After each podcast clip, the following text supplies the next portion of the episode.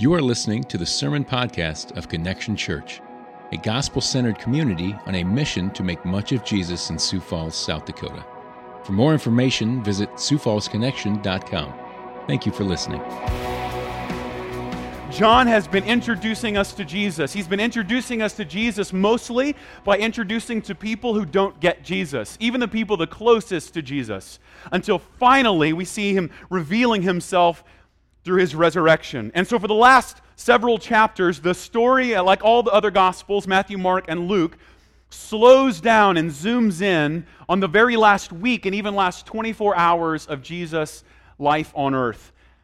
In John chapter 20, the foundation of the Christian faith takes place, and John, an apostle, a, a, best friend of Jesus, and one of the eyewitnesses, tells us how he resurrected on the third day, making what was the worst possible Friday into what we now call as Christians Good Friday.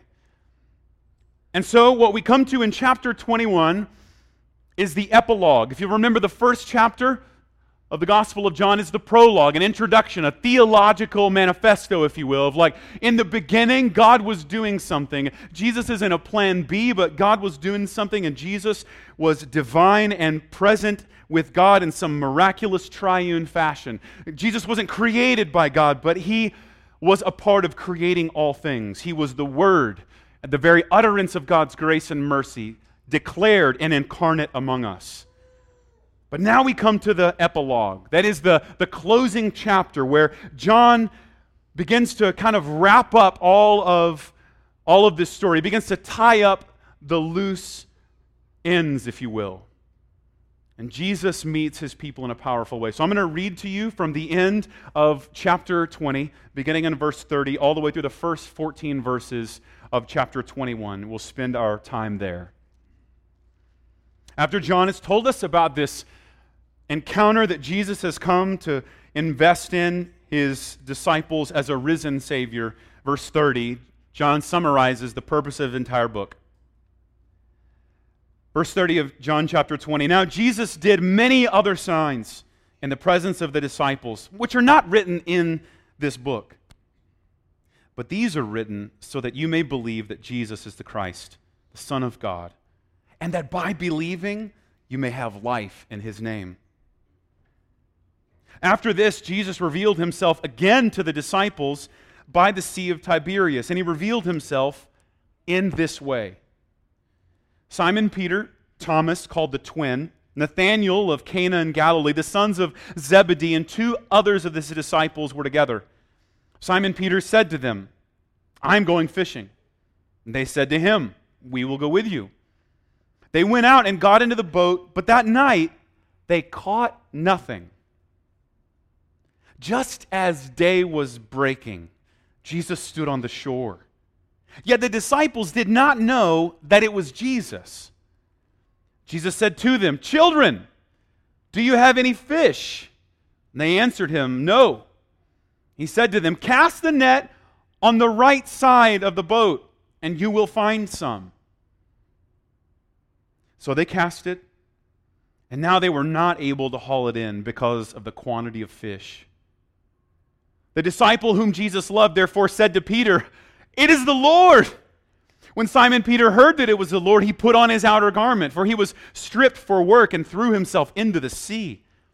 The other disciples came in the boat, dragging the net full of fish, for they were not far off from the land, but about a hundred yards off. When they got out on land, they saw a charcoal fire in place, with, with fish laid out on it, and bread. Jesus said to them, Bring some of the fish that you have just caught. So Simon Peter went aboard and hauled the net ashore full of large fish, 153 of them. And although, although there were so many, the net was not torn. Jesus said to them, Come and have breakfast. Now, one of the disciples, now none of the disciples dared ask him, Who are you? They knew it was the Lord. And Jesus came and took the bread and gave it to them and took the bread, excuse me, and so with the fish. This was now the third time that Jesus was revealed to the disciples after he was raised from the dead. That word that begins this passage in verse 1, revealed, and closes this section in verse 14, revealed, tells us a little bit of something of what John wants us to know about Jesus. As John is tying up some important loose ends, he's answering some questions in chapter 21 that seem to still be hanging. You see, at the end of chapter 20, we're, we're, we're met with Jesus encountering and revealing himself to his disciples, but we're still kind of left wondering okay, now that Jesus is alive, what next? He tells them in chapter 20 that now they're to join him on his mission. So, in the same way that God has sent me, God the Father has sent me to you, so now I am sending you out to the world. The other gospel writers in the book of Acts concur with this. But they're kind of left with a question so what now? Especially for Peter, the apostle who had betrayed so publicly Jesus, who had denied him so publicly. What of these disciples? What now? And so, one of the loose ends that's tied up here is okay, what is, what is Jesus' relationship with his disciples going to look like after the resurrection? And in the first 14 verses, he answers. And he gives us a clear picture of what it looks like to live as disciples. And I would argue he invites you and I to consider the possibility of what it might look like for us to follow, to trust in Jesus. Now remember, the purpose of the book we read the goal is to introduce us to Jesus and that we would believe in Jesus. We would exercise faith in Jesus. And, and through faith in Jesus, letting go of things we had otherwise trusted in, turning from them to trust in Jesus, we would actually experience the good life, the real life, eternal life in Jesus' name. But what does that life look like in following Jesus? Well, once again, John gives us a picture. And the picture he paints of what it looks like to follow Jesus begins with possibly a picture of what it looks like to not follow Jesus. Beginning in verse 1 of chapter 21. After this, Jesus revealed himself again to the disciples by the Sea of Tiberias, and he revealed himself in this way. And then there's a list of the same disciples that we would have seen in the first few chapters. The first disciples Jesus called to follow him. So here they are again. In verse 3, Simon Peter says something I'm going to go fishing. I'm going to go fishing. So the question remains for us then why are they fishing? Now, scholars have a lot of different answers, but, but what we see in all the other gospels is that immediately they're sent out and they're told to go and to wait for the coming of the Holy Spirit that happens in Acts chapter 2, and then they disperse to share the gospel in Jerusalem, and persecution scatters them to the ends of the earth. Such that the Great Commission that's given to them to make disciples of the nations, teaching them to obey all Jesus had taught them, begins to be fulfilled. But the first thing these guys did after encountering Jesus, resurrected and all, is to go fishing. And there's a few options as to why.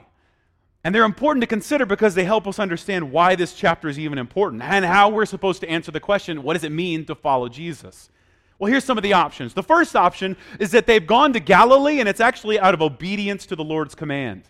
We see in Mark chapter 14 and chapter 16, Jesus says, Look, go to Galilee and I'll meet you there. And so maybe they're doing what they're supposed to be doing. But Matthew tw- chapter 28 and verse 16, we find out something else he tells them, Go, and, and then in verse 16 it says, And so they went to the mountain where Jesus told them to go.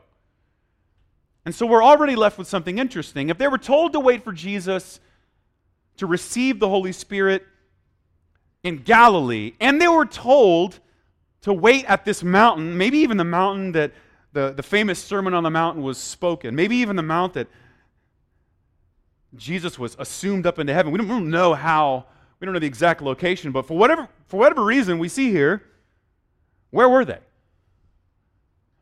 Not on a mountain. So, at the very least, maybe they went to Galilee out of obedience, but there was something else missing. They weren't waiting patiently for the Lord to return to them on this mountain, according to Matthew 28 16. So, one of the options of why they're going fishing is that they just were simply commanded to go and wait for Jesus. And maybe they're doing that obediently, but they're still missing out, at least on a part of that. One of the second reasons may be, like for some of you, for recreation. Maybe it was a hobby. Let's go fishing. Maybe they really enjoyed it.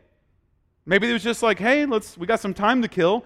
Let's do something recreative. One of the other options is that maybe it was just survival, right? You got to eat.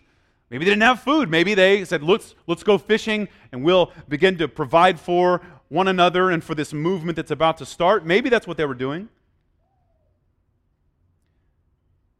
But one other option is that maybe they were going back to make a living. Maybe they were returning back to their old lives. And even though the first thing Matthew tells us that Jesus charges his disciples with when he first calls them is what? Come, drop your nets, follow me, and I will make you fishers of men. That's important because Matthew tells us that's literally the ABCs of following Jesus. We, we often think that sharing the gospel and inviting others to follow Jesus with us to make other disciples, we often fit into this kind of category of thinking that, that like doing that is varsity level Christianity. Right? Like only the real hardcore Christians Maybe, maybe even only the professional Christians that are up on front of the stage every single Sunday. Maybe they're the ones who are supposed to invite other people to follow Jesus, make disciples of the nations. But what does Matthew tell us? No, it's the ABCs. And we know this. Anything valuable, anything important is worth sharing. If it's worth anything, it's then, then it's, it's, it, you're unable to keep it a secret. Look, some of you grandparents in this room already know this. No one has to ask you to show the pictures of your grandchildren. Because if it's really valuable to you, you don't wait for an invitation. Good news is good because it can't be kept a secret. It travels fast because you can't keep it under wraps. And so it's possible that these guys, instead of remembering the ABCs of their calling, which is to love and follow Jesus in such a way that is multiplicative, that is ultimately contagious and spreads, maybe they've gone back to making a living. Because the last option, and maybe they've just gone back to their old life. Maybe they've just gone back and they've given up on following Jesus altogether. You see, we don't really know. We don't know why they aren't doing or not where they were supposed to be, according to Matthew 28 16. We don't really know why they're fishing. But here's what we do know it was odd enough that John wanted to make sure we heard this story. And here's what I will encourage you whatever they were doing, whatever they were doing, Jesus shows them that they are completely able to do nothing apart from Him. And remember what a good ending of a book will do it will tie up a lot of loose ends, right? And so I want to encourage you, if you go all the way back to John chapter 15, and this amazing farewell discourse, he's teaching his disciples look, I'm the true vine, and my Father is the vine dresser. Every branch in me that does not bear fruit, he takes away. And every branch that does bear fruit, he prunes in order that it may bear more fruit. Already you are clean because of the word that I've spoken to you. Now abide in me, and I in you. As the branch cannot bear fruit by itself unless it abides in the vine, neither can you unless you abide in me. Listen to these words from John chapter 15. For I am the vine, you are the branches. Whoever abides in me and I in him, he it is that bears much fruit. For apart from me, you can do nothing. Nothing. And so, had these apostles gone back to their own life, their old life, going back to their old way, had they given up on following Jesus and making disciples of the nations and being fishers of men? We don't know. But this is a powerful reminder, a, ta- a powerful loose end tied up, that they could do nothing apart from Jesus. You can hear the disciples, we mean nothing. Surely we could catch fish without Jesus. Sure, surely we could catch some fish to feed some people. Surely, surely that isn't what, surely Jesus didn't mean you can do nothing. Surely there's at least some realm of, of the world or some category of creation where I have some significance, I have some control, some sovereignty, some power. I mean, we're pros after all. And notice, even in the place where they were highly trained, highly capable, highly skilled, one of the loose ends that Jesus begins to help, or excuse me, John begins to help us tie up is that we can do nothing apart from him. Not even the thing that you think you're really good at. So notice, whatever they were doing, Jesus shows them that they are able to do nothing apart from him. Nothing. Not a single thing. Because whatever their purpose for being there, it seems pretty it seems pretty impossible to imagine that they'd be fishing or any of this would be taking place after Pentecost in Acts chapter 2. When the Holy Spirit comes and miraculously begins to scatter the gospel through different languages miraculously. Like, like it's hard to imagine they'd be like, this amazing thing that happened and, and sending us to the nations. It's amazing. What do you guys want to do? Let's get some fish. It's hard to imagine them doing this after the Holy Spirit has come upon them and empowered them to the mission that they're called to fulfill. It's impossible to imagine that. But instead, we see this illustration that apart from Christ, they can do nothing. Not only their mission to make disciples, but they can't even fish. So in verse 5, did you catch that? And that whole night, they did what? They caught nothing. Nothing. I want you to see some, something especially interesting here that, that's unique to Jesus. Jesus will expose our inability. He is not shy about it. You gotta, I gotta show you some, I gotta be a Greek nerd for just a minute here, but when he says in verse, verse 4, you see this like Jesus saying to them, or, or Jesus coming to the shore, and they didn't know it was Jesus. This is common up for the last chapter, right? Mary didn't recognize him the other disciples didn't know how he got in, inside to the house that they were hiding in for fear of the for fear of persecution. Verse five says, "Children, do you have any fish?" Now, now, just you got to see something. This word "children" isn't like previously when he says "my little children," right? Like endearing and in, in a loving fashion. This is more like literally boys, guys. It's a generic. It's not a. It's, it's not a. It's not a. It's not necessarily a formal or or kindred word. It's more just like a generic guy bros, dudes, guys. And so he's like, hey, guys. And then, and there's something you don't see here. There's actually a negative in here.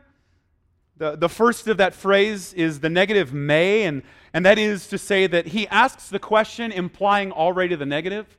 And so it's ready, it's probably better to say, hey, guys, don't you have any fish? Now, maybe you don't understand that. You add a not into that, you add a don't or haven't, it changes the meaning. Maybe, I don't know if you experience this, but in my marriage and in my house, it's like this. There's, there's one way to ask, Are you wearing that tonight? Right? Right, that's, but here, it, it gets really crazy if you say it this way You're not wearing that, are you? Right, you would agree. Add that word, it's completely different meaning. It implies something, right? Haven't you done this? Don't you think you ought to? Have you, anyone used it like, like this, is, this is Mother's Day? I hope you hear your mom. I know how they like, aren't we? Don't you think we should? Yes, indeed, that's exactly what I was thinking. I'll make it. I don't know how your mom relates to you. Don't you think? Wouldn't it be better? Yes, it would. You're right. Thank you. But that's what Jesus does here. He's not just asking a question, he's in some ways poking. Jesus actually draws attention to their inability. He's not even shy about it. Hey, boys, haven't you caught any fish? It's almost like a taunt. And they answered him, and there's no tone there, but they're like, no.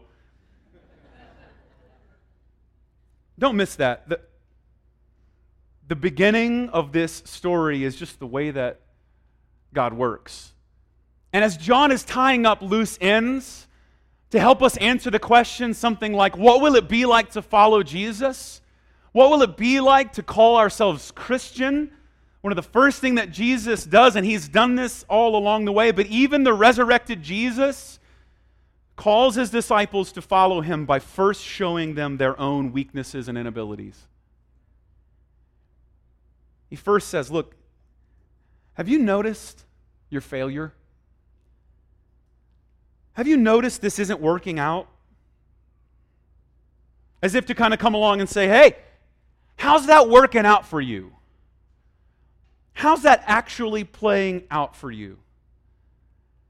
And Jesus exposed their inability. He's not even shy about it. Now, I want to stop for just a minute and offer an encouragement, right? Hang with me. For some of you, you need to hear the rest of all the way to John chapter, or all the way to verse 14, because some of you are stuck there. When I say that Jesus exposes your inabilities, for, for many of you, you are wallowing in your own self pity. Woe is me. And so hang with me. Don't give up on the story. It doesn't end there. But don't miss it. It must begin there. We saw this last week. You can't have both faith or trust and control. You can't. And when Thomas says, I'll believe as long as, and puts terms on his faith, what he's really saying is, I'm sovereign. I'm capable. I can do this. It just, the world needs to be subject to my sovereign terms. And Jesus comes along and says, Yeah, how's, how's, how's that working out for you? And Jesus exposes his inability, draws attention to it. Verse 7. After they follow his advice, we don't know maybe it was just they were desperate. This, this smacks of Luke chapter 5, and I encourage you to read Luke chapter 5 this week, where, where a similar encounter takes place, but the response is very different. He says, Cast the net on the other side. In verse 7, that disciple whom Jesus loved, again, by the end of this chapter, we're meant to go like, oh, that's John. It's the guy, it's the guy who wrote the book. He also identifies himself as really fast. It's important because he says something cool about Peter here as well. The disciple whom Jesus loved therefore said to Peter, It's the Lord. And again, you get to see the character and nature of some of Jesus' followers. The beloved disciple immediately has insight immediately has insight. And Peter immediately has what? Action. So says he put his coat on and jumped out into the water, put on his outer garment. And you'll say, why was he not wearing his outer garment? And it seems like, as any good fisherman, any man who's been on a boat, sun's out, guns out. Problem being, and this is, you know this guy, it was dark. You know that guy. It comes, it, it, you'll hear more. It comes out later. Just remember, this is just, I want you to see, this is, this is John, and this is, this help us trust the eyewitness accounts of the gospel. They, they let us into real people that real people would have known and would have been able to say, oh yeah, I know that guy. I met that guy. He's in Ephesus. I, I know what that guy's like. And so Peter, quick to action, throws on his coat as if to kind of say, like, it probably wouldn't be right to, to, to run up to Jesus. I'm going to get dressed up and throws himself into the sea. What a great way to say it. He throws himself into the sea. And as he makes his way all the way to the shore, they encounter Jesus. Now, notice, John tells them the rest of the people stayed on the boat, as if to say, again, that's Peter, right? You know that guy. Like, woo! Like, hey guys, we have we still have work. We have work to do. As if he's like, we caught the fish, that's good, I'm out of here. You guys clean it up. Kind of important. It's Mother's Day. Don't make your mom do the dishes, okay? That's all I'm, that's all I'm saying. That's all I'm saying. Don't be that guy. Because John says, like, when they got on land later, he, they were as if they had been left. What did they find Jesus doing? He had a fire in place with fish laid on it and bread. And he says, Bring some of the fish you caught. Apparently, he had already cooked some of them, and, and then he gave them the rest. So here's what I meant by sun's out, guns out. So, verse 11 so Simon Peter went aboard and did what? He hauled the net ashore. So remember, remember when John was drawing close attention to how fast he was? It's as if he pulls back and goes, To be fair, Peter's wicked strong. He's slow, he's slow, but he is strong. Which is why he's always trying to take his shirt off. I mean, I want you to love John. And, don't you know these people? Haven't you met these people? Often we look at the apostles and we're like, man, they're just super saints. Like, no, these are, to use Jesus' words, boys. Haven't you caught any fish? And so notice something amazing. They're failing at what they're doing, completely failing. And yet, what does the resurrected Jesus do? He serves them. He serves them. Don't miss this. This is a fulfillment not only of him washing their feet, but of the great declaration the Gospel of Mark tells us that the Son of Man, Jesus tells us, did not come to be served, but to serve, to lay his life down as a ransom for many. And hang on that for just a moment. Don't miss the point that Mark has been telling us and that Jesus has told us a few chapters before when he washes their feet and he says, Peter, if I don't wash your feet, I know it seems strange. If I don't wash your feet, you have no part in me. And I want to invite you to consider a question Will you let Jesus serve you today? Will you let him do the thing that you cannot do for yourself? Or will you tell Jesus, I got this? Don't miss this. And in American Western Christianity, there's plenty of do better so that God will love you. Do better, look a certain way, serve in such a capacity so that you will look a certain way and you will win approval. Don't miss, that's the most anti gospel thing on earth. It's a declaration that says, I'm good enough to win this on my own. But the gospel is, no, you aren't. And yet, God's grace is sufficient to give to you that which you could never purchase on your own. Will you let Him serve you today? It's not an idle story. He's told us this multiple times. What does it look like to follow Jesus? In the most real and practical sense, it means you let Him supply what's lacking. Now, for some of you who are guests in this room, I, I hope you'll hear me loud and clear in this way. I'll hammer down on this, hopefully, every week for those of you who gather with us every single week. But this is the part of the sermon where most people who would call themselves Christian are ready for the pastor to go tell them all the things they should do better this week. This is the point where you're waiting for me to go, like, you're like, okay, what do I do? What do I do then? What do I do? And I want to encourage you. This is not about you. Stop making this about you. I have good news. Jesus has done all that is necessary for your joy. Stop. Do nothing apart from Christ. Or, as you saw here, you will come face to face that you are unable to do anything apart from Christ. Will you let Him serve you? I know you're, some of you are high achievers. You're super self sufficient. You dressed up this morning just so everyone would know how well you take care of yourself and everyone else. And I just get to encourage you don't miss that that will rob you of joy in Jesus. Be like the disciples who, in some real and practical way, said, Fine, I can't make myself clean. You have to wash me. I can't sustain myself. You have to feed me. You have to be the living water. You have to be the bread of life. You have to be the means of purification. You have to be the sacrifice obedient unto death for my sake. I can't do it. And I hope that for some of you in this room, maybe this is the first time you've ever felt the burden lifted off your shoulder. You don't have to do a thing. Jesus did everything important for you. All you have to do is receive the gift. What does a resurrected do? Resurrected Christ do for his disciples? He serves them. He does for them what they could never do for themselves. Notice what Jesus does in the grand scheme of this passage. Jesus will allow our own fruitlessness to demonstrate his own power. For whatever reason that they were fishing, one of the first stories after the resurrection and after Jesus had revealed himself to his disciples twice, that word revealed, literally like introduced or manifested himself, was to do what? Was to meet them in their failure. Not only to expose their inabilities, but to kind of rub their nose in it. And I just want you to see Jesus will allow that.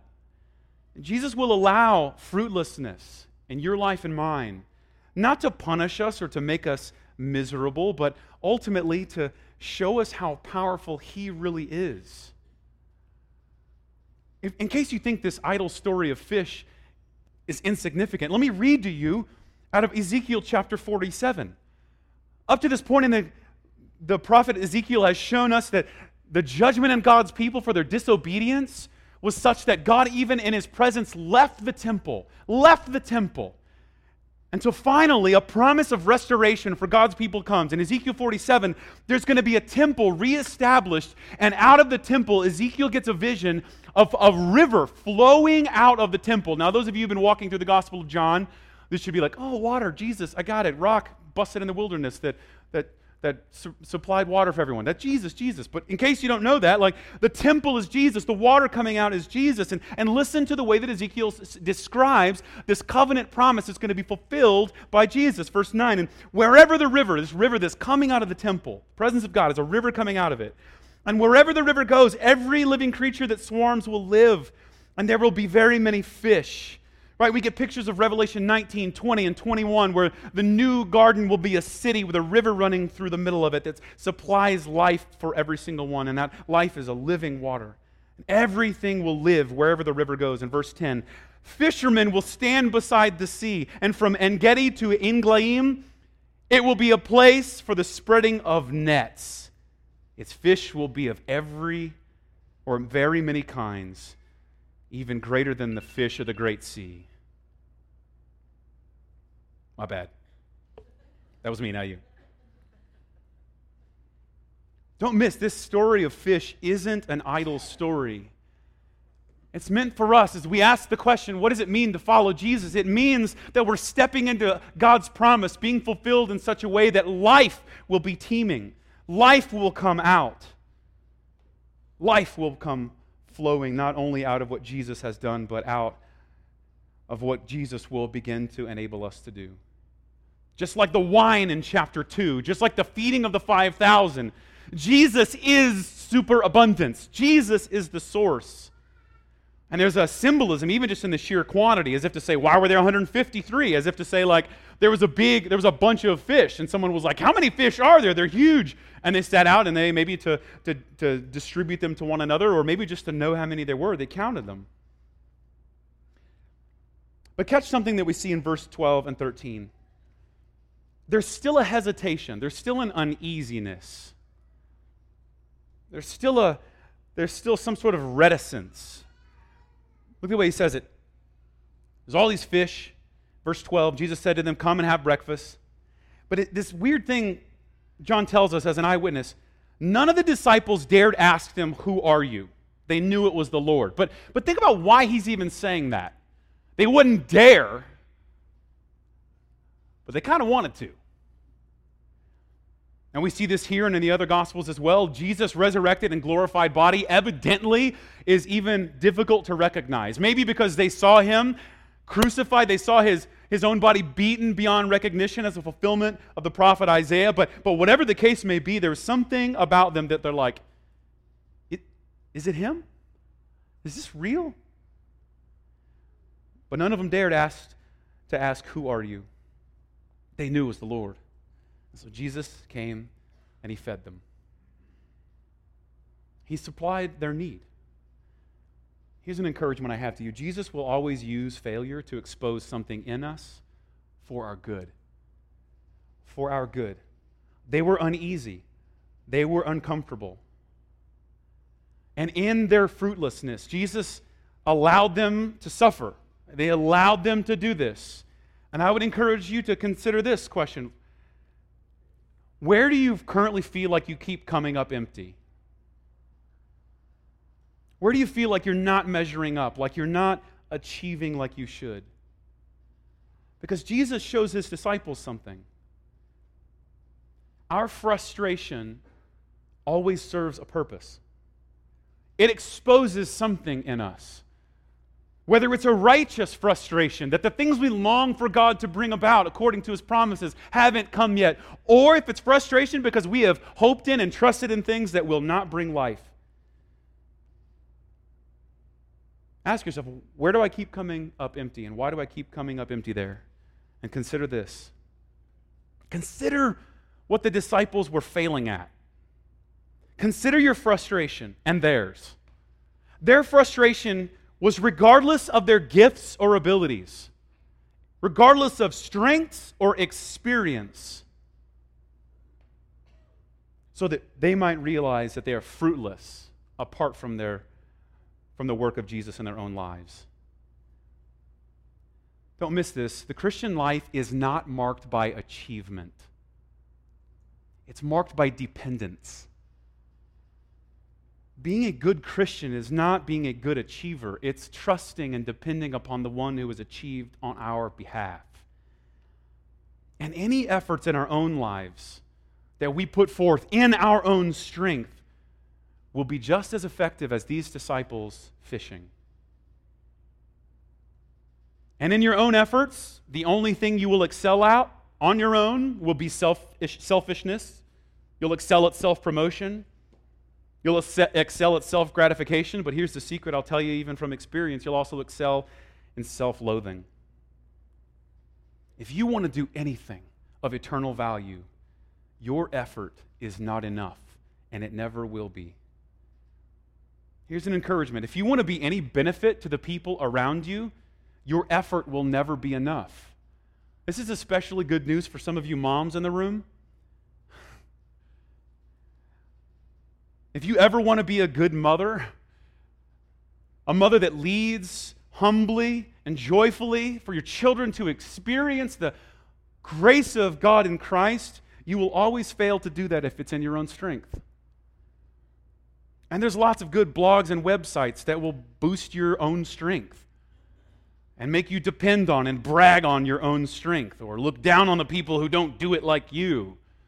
And I want to encourage you, most of those people are just trying to cover the fact that they feel hopeless, that they've failed in their own strength. Moms, good news. You want to find contentment in your motherhood? Enjoy the fact that you'll be able to fail in your own strength, and Jesus will be a better parent than you will. If you want to be a godly friend or spouse, if you want to experience victory over sin, then your best efforts will always fall short. Because apart from the power of Jesus at work in and around and through your own life, every investment of yours will come up empty or be short lived at best. Look, this, this fish story is discouraging at first, isn't it? And you know what that's like to experience failure. But because of Christ, we don't need to rely on our own strength. He's provided exactly what we've needed, exactly when we needed it. Look, there may be seasons in your life of failure and disappointment and frustration, and maybe you're living in one right now, but hear the good news. Even though it may feel as though everything is going wrong, Jesus never wastes frustration. He uses that frustration to expose something we're hoping in or trusting in. Look, some of you career types, can you just like, don't you think it's, it, it's, it's interesting that these guys were professional fishermen? Eh, eh, they were pros they were pro, they had trained at this, and they were failing at it. Coincidence? Because in times of failure, the object of our trust is ultimately revealed. The area of failure for the disciples was the area they probably had the most confidence in, don't you think? They were vocational fishermen. If they could expect to be good at anything, fishing would be it. And yet, Jesus will use the area of our greatest confidence in order to teach us a lesson. Maybe to expose that that thing we're putting confidence in can't actually provide. But to trust Jesus, don't miss this, is ultimately to mistrust our own strength. To experience the greatness of God's grace and His sovereignty is to give up our own sovereignty. Because as you zoom out and look at this story, look what happens.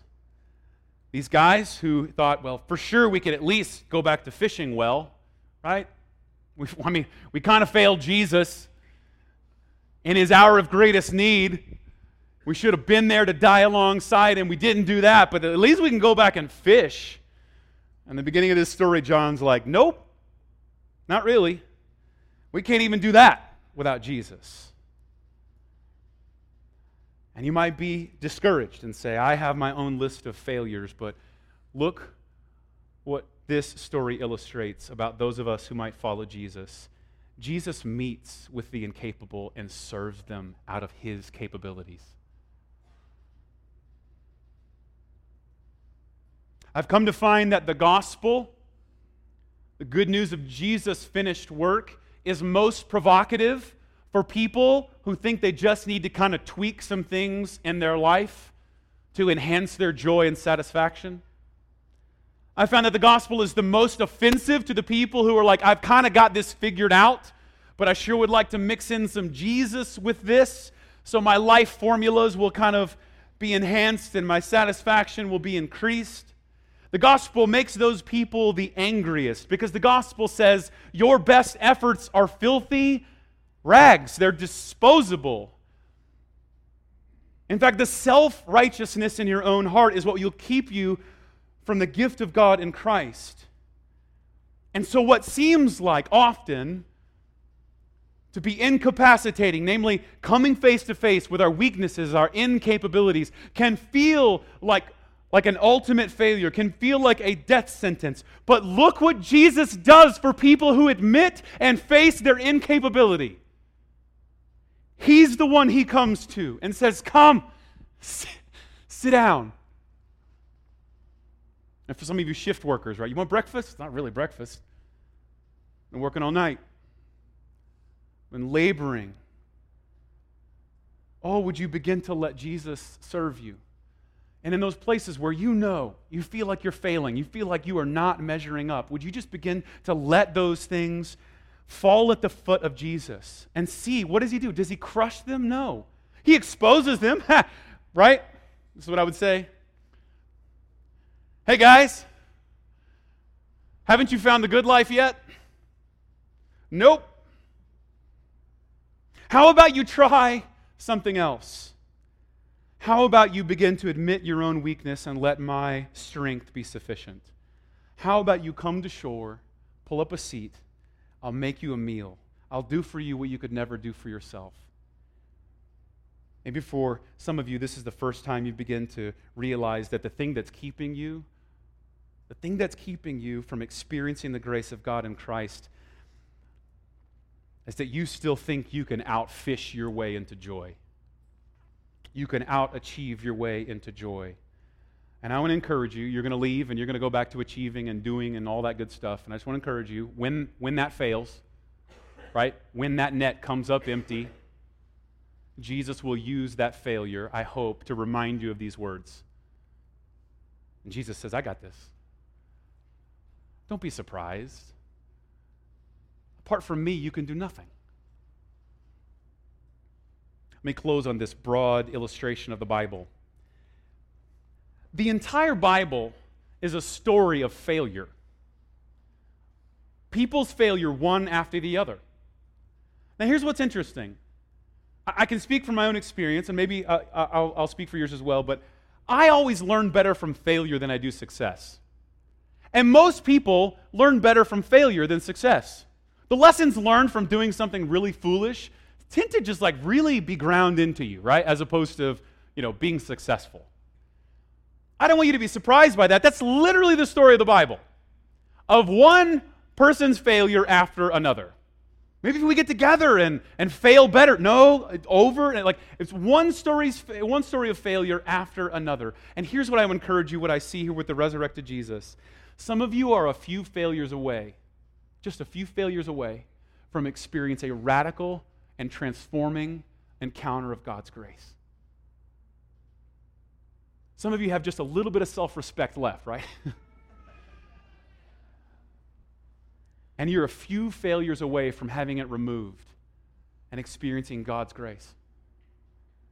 Some of you, you're going to go and you're going to achieve, and you're just a few more stumbles away from utter despair. Would you remember Jesus' words? Would you learn from the apostles' mistakes? Jesus came to serve, and apart from him, all of our efforts will be fruitless. And yet, because of him, we now experience abundance, miraculous, miraculous abundance because of what he's done for us. Let's pray. Jesus, we thank you that you meet us in our doubts, you meet us in our failures, you meet us in our weakness. I thank you for these apostles. I thank you for even the way that I can relate to them. I thank you that even in my failure and even in my weakness, you have seen fit not to crush me or to, or to humiliate me, but I thank you that even my own weakness and failure, you come in and are sufficient. I thank you for your kindness. So maybe for some of the people in this room right now, they are utterly and completely crushed by the weight of their own failure. They feel like they're a disappointment. Feel like they're unable to achieve. Would you begin to show them that those feelings of insecurity, those feelings of fear, those awarenesses of our own limits, those are not punishments, those are gifts. Those are invitations to begin to stop trusting in ourselves and to begin to trust in the one who is capable. If there's some in this room, maybe they're just crushed with despair and wallowing in self pity and thinking, I'll, I'll never be good enough. Eh, would you come along and instead of saying, No, you will be good enough, would you come along and invite them to consider, You're right? But Jesus is, He's good enough. For the rest of us, maybe we're just prone to put our efforts in our own achievement. We're prone to, like these apostles, at the very least, put our best efforts into things that are ultimately not that fruitful. Might we even learn from this lesson that apart from Jesus, there is no fruitfulness? But in the presence of Jesus, there is bounty. There is a blessing that it is hard to count. May we begin to experience an awareness of our own weakness, and yet a profound, overwhelming awareness of your grace in spite of it. In Jesus' name, amen.